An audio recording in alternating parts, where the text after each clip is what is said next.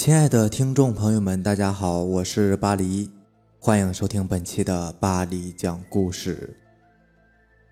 先跟大家汇报一下啊，因为这几天呢朋友结婚，所以一直在朋友家帮忙，所以没有顾得上更新，很抱歉呐。昨天也是才刚忙完嘛，然后今天就第一时间就赶紧更新了。还希望大家能够体谅吧。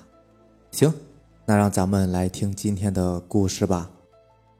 今天这个故事名字叫做《小镇鬼宅》，作者青铜锁。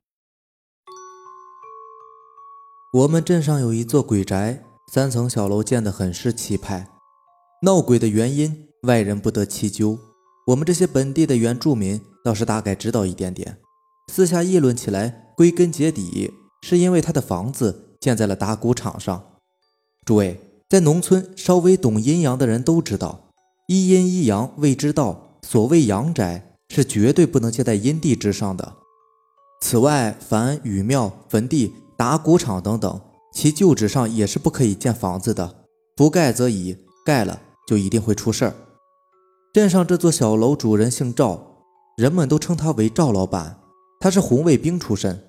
打倒了一阵子的牛鬼蛇神，对这四旧之论自然也是不会放在心上的。当时镇上的地皮日益紧俏，这个打谷场的位置又是极佳，家业厚实又善于交际的赵老板当然是不能坐视不管了。通过一番运作，历时几个月，在打谷地建起了一栋气派的三层小楼。瞧着这新楼，赵老板心下甚慰，洋洋得意之余，便携带着家眷。迫不及待地乔迁新居了，而怪事也就在他搬进去不久之后便发生了。赵老板膝下有一个儿子，儿媳妇也是峨眉多娇，眼下正怀有身孕。赵老板很是春风得意，这刚搬的新家，转眼又要抱孙子了。县妇幼保健医院在收了一个大大的红包之后，偷偷的告诉他家婆娘，儿媳妇怀的是双胞胎。接二连三的喜事让赵老板有些飘飘然，时常咧着个大嘴直乐，有种今夕不知何夕的感觉。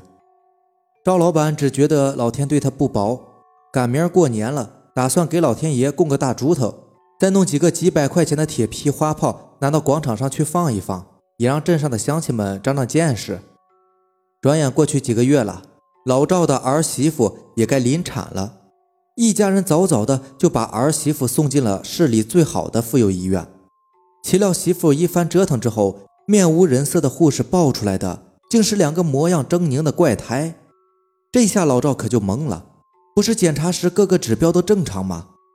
老赵瞅着那两个已经没有了声息的小家伙，欲哭无泪。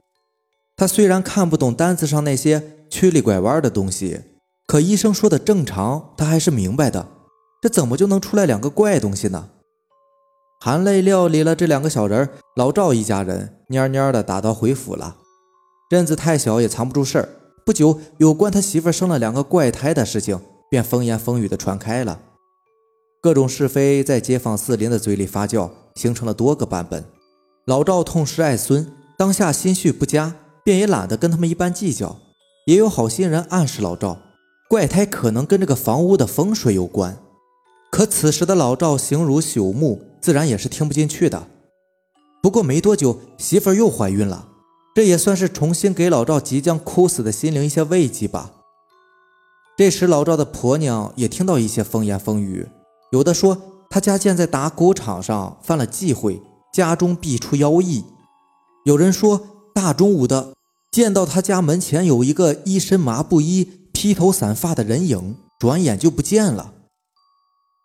老赵的婆娘心下不安，眼下他媳妇怀着娃，怕不是又要出什么事吧？他是农村人，对怪力乱神的事情本来就很敏感，眼下又关乎到大孙子的安危。想到上一次的媳妇生下的怪胎，他赶紧建议老赵把这个房子卖了吧，好让媳妇回老家生养。可老赵成功人士出身，自大又固执，对不同的意见向来是听不进去的。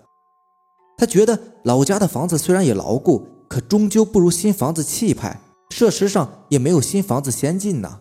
况且这新屋是建在街上的，买菜上超市也就是几步路的事情，媳妇以后坐月子也很方便。再说了，要是回了老屋，不等于自己也承认了这个新房子闹鬼吗？老赵活到这个岁数，下过无数个决策，就从来没有出现过问题的。上回的事儿虽然蹊跷，但归根结底，老赵认为是媳妇吃了很多垃圾食品，结果吃坏了他的宝贝大孙子。转眼又过了十个月，老赵儿媳妇又要生了。有了上次的教训，老赵这回尤为谨慎，将儿媳妇直接安排在县医院，再从市里边请来两个专家，堪称完美。但事情总有不尽人意之处啊！老赵再事无巨细，但也难挡有不测之风云。这天，老赵的儿子早早的开着帕萨特，带着老婆直奔医院了。老赵的婆娘只觉得心神不宁，当下还以为是有什么东西设备没有准备好。寻思着再去街上溜达一圈，老赵兴奋过头，披着呢子大衣，学着电影里司令员的派头，一挥大手：“去吧！”老婆子一边嘀咕着“死老头子还拿什么架子”，一边颠颠的往街上溜达。心里藏着事儿的人办事就是快，不多时，赵老婆子就备好了一些妇幼用品，从媳妇暖手的热水袋到小宝的鞋袜、尿不湿，一应俱全。老太太拎着一堆东西往回走。一路见到熟脸的人就打招呼，东西虽然沉，但是脚步却很轻快。快到家时，他远远瞧见自家门口站着一个人，这是谁呀？老太太心下犯了嘀咕。再走两步，怎么破衣啰嗦的，还留着这么长的头发？赵老婆子心下生气，这不是个要饭的吗？当下她加快脚步走到那个人旁边，一手捅向那个人的腰眼子。哎，你哪儿的？找谁呀？一身破衣啰嗦的人转头看着那张惊心动魄非人的脸，老太太当即发出一声梗，大脑开始缺氧了。披头散发，麻布衣。老太太联想到前几个月邻居间传的八卦，好像说的就是这货。老太太想明白以后，又哽了一声，彻底的昏了过去。正在院子里意气风发的哼着沙家兵的赵老板，尾音刚刚到高潮。便被门口砰的一声巨响吓得走了音。好好的一句嬉皮，硬是唱的像是自行车跑了气。那声巨响来源于一个一百四十斤的胖老太太身体和地面的亲密接触。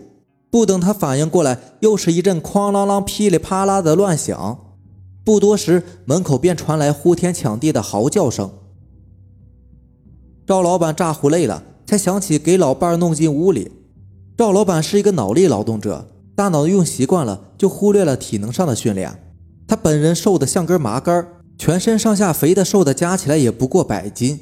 眼下要是让他像电影里那样来个公主抱，也确实有点为难他了。哼哧带喘的拖了半天，才算是把老太太拖到了沙发上。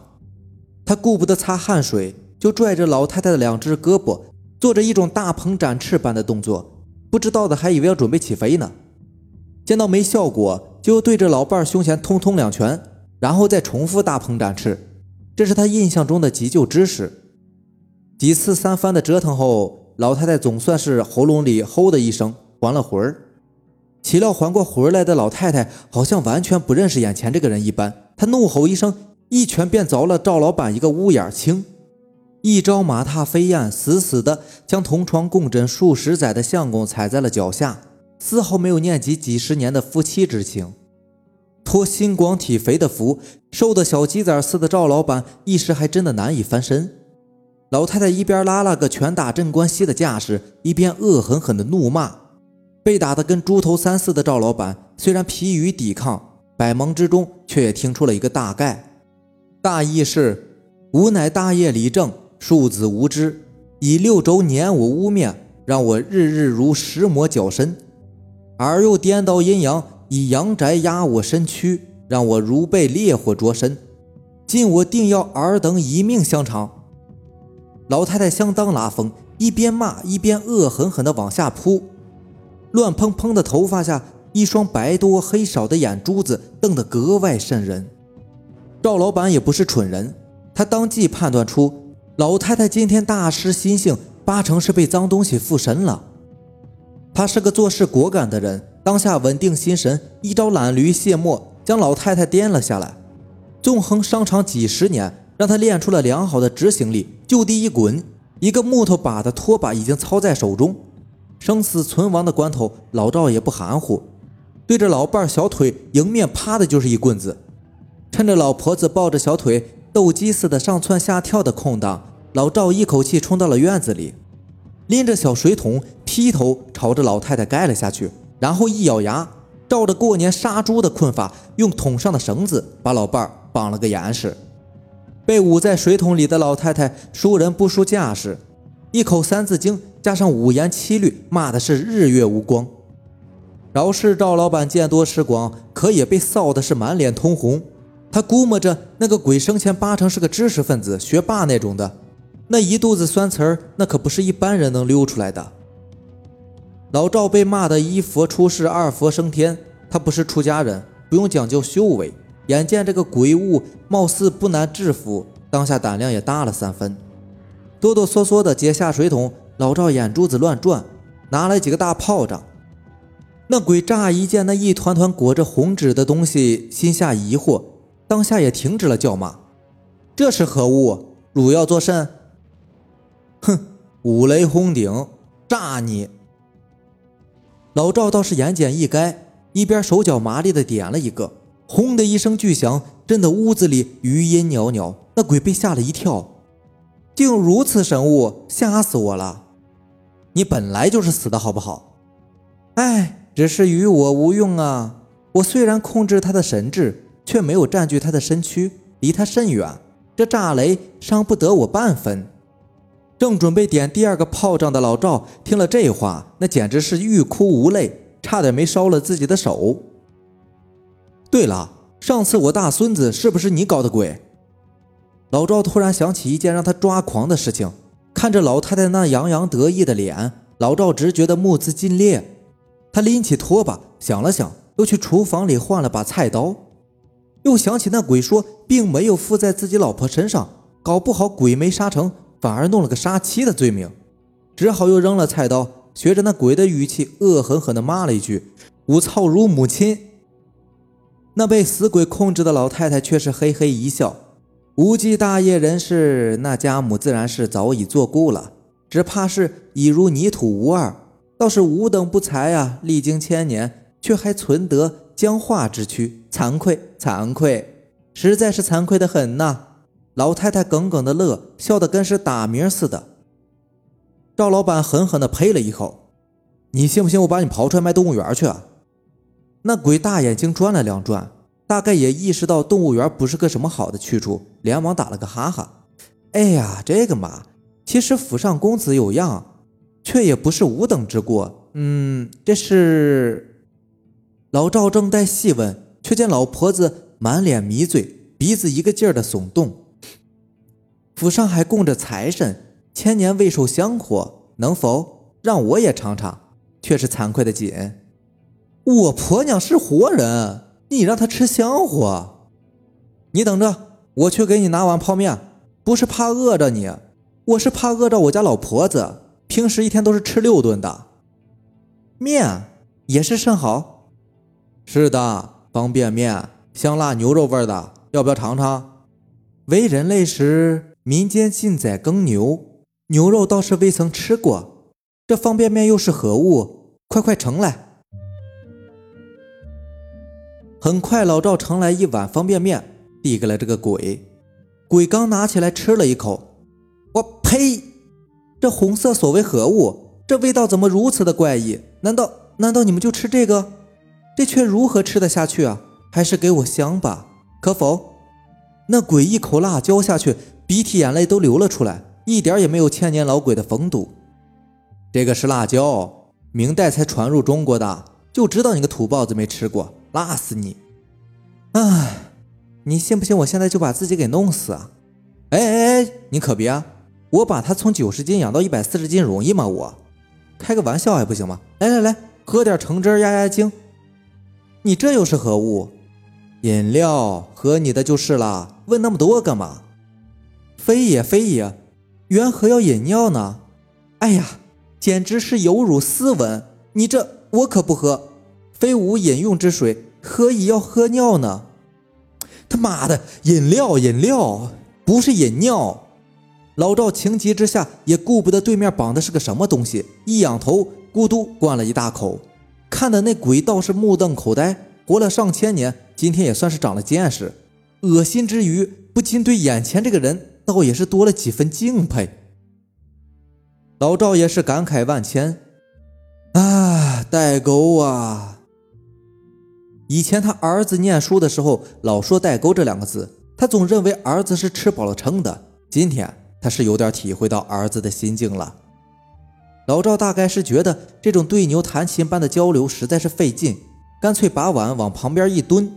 那鬼初识人间五谷，本来是极是兴奋，却被一碗没有牛肉的牛肉面扰得没有了兴致，不禁也在那琢磨：常言道，无奸不商，看来所言非虚。眼前这个家伙貌似忠厚，却连死人都骗。明明说好了是一碗牛肉面，却不见一片牛肉。那个叫辣椒的东西倒是给的很丰盛。这时却见老赵一个劲儿的拿着筷子敲碗沿子，当下也没好气，却又如何？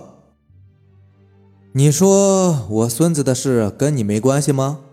没错，就是没有关系。你说和你没关系？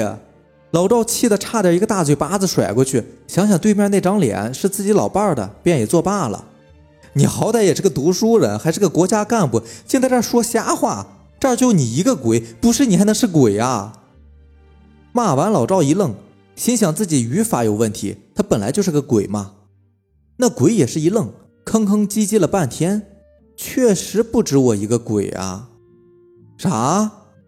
贵妇？你这个房子颠倒阴阳，建在了坟茔之上，天天与亡人作伴，如何能消停？偏偏此地又是个打谷场，地面坚如磐石，阴气无法消散，天长日久，自然会招来一些邪魅之物。贵府两位公子便是有邪灵趁产妇体虚而借机上身，在产妇临盆之际急走元灵，强行投胎之故。所以我说与我无关嘛，至少。不全是我的责任，对不对？老赵听到这里也算是明白了，随之冷汗却也流了下来。眼下儿媳妇又要生了，这可如何是好啊？情急之下，他也顾不上别的了，对着那个鬼倒头便拜：“上仙，上仙，你救救我！不，不是救救我孙子啊！要想救你孙子，却也不难，只要你做到以下三点。呃，哪三点？哪三点？”第一，拆家，把这新盖的房子拆掉；第二，松土，地面以下三尺深的全都要松一遍，为消散阴气，不然阴气无法消散，仍然可能会危及到产妇的。三，为那些鬼物另觅阴逢。老赵想想，松土迁坟都不是什么事儿，唯独这个房子，还真是有点不舍得拆呀。呃，上仙。还有没有别的方法？只要不拆房便好。嗯，还有一法，只是得委屈我了。哎，罢了罢了，也算是你我有缘。这房子就不要再住了，毕竟阴气太重。你再去做一个灵位，刻上我的名讳，立于供桌之上。逢年过节，以祭祖之礼节待之，吾必结千年之道行，护汝全家大小平安。老赵心想：“你那么牛逼哄哄的，怎么还被老子跟捆猪似的绑这儿呢？”不过他脸上并不敢流露，直说：“行行行，上仙放心，我一定做到。”想想以后要把这个家伙像祖宗一样供着，老赵觉得有点膈应。但转念一想，又觉得总好过拆家。一想到刚盖的房子要拆掉，老赵这禁不住的嘬牙花子。拆房是不可能拆的，这辈子都不可能拆房。留着吧，就算不住人，留个念想那也是好的。其实老赵还有一层意思，万一哪天碰上个猛人，能降了这个妖孽呢，对吧？那房子不就收回来了吗？留着啊，留着，留着吧。赵老板就此举家搬回了老宅，新房子从此也就空了下来。至于老赵请道士在医院里做法，在产房里边上演捉妖记，那都是后话，暂且不表。不过儿媳妇确实平平安安的生下了两个大胖小子，把老赵美的是口歪眼斜，差点乐出中风前兆。去年回家见一虎头虎脑的胖小子，脆生生的冲着老赵招手：“爷爷给钱，我要买健达吉鸡蛋。”另外一个胖小子闻言两眼放光，流着口水，一个劲儿的点头。老赵咧着个大嘴，笑得很是开心：“买，大孙子要什么都买。”至于那个鬼宅嘛，偶然路过时，只见院子里长满了齐胸深的蒿草，风一吹，满庭碧浪，却也别有一番田园风光。只是老赵想必再也不会回去了吧。好了，咱们今天的故事就是这些啦。如果喜欢咱们的节目呢，就点个订阅吧。那让咱们明天见，拜拜。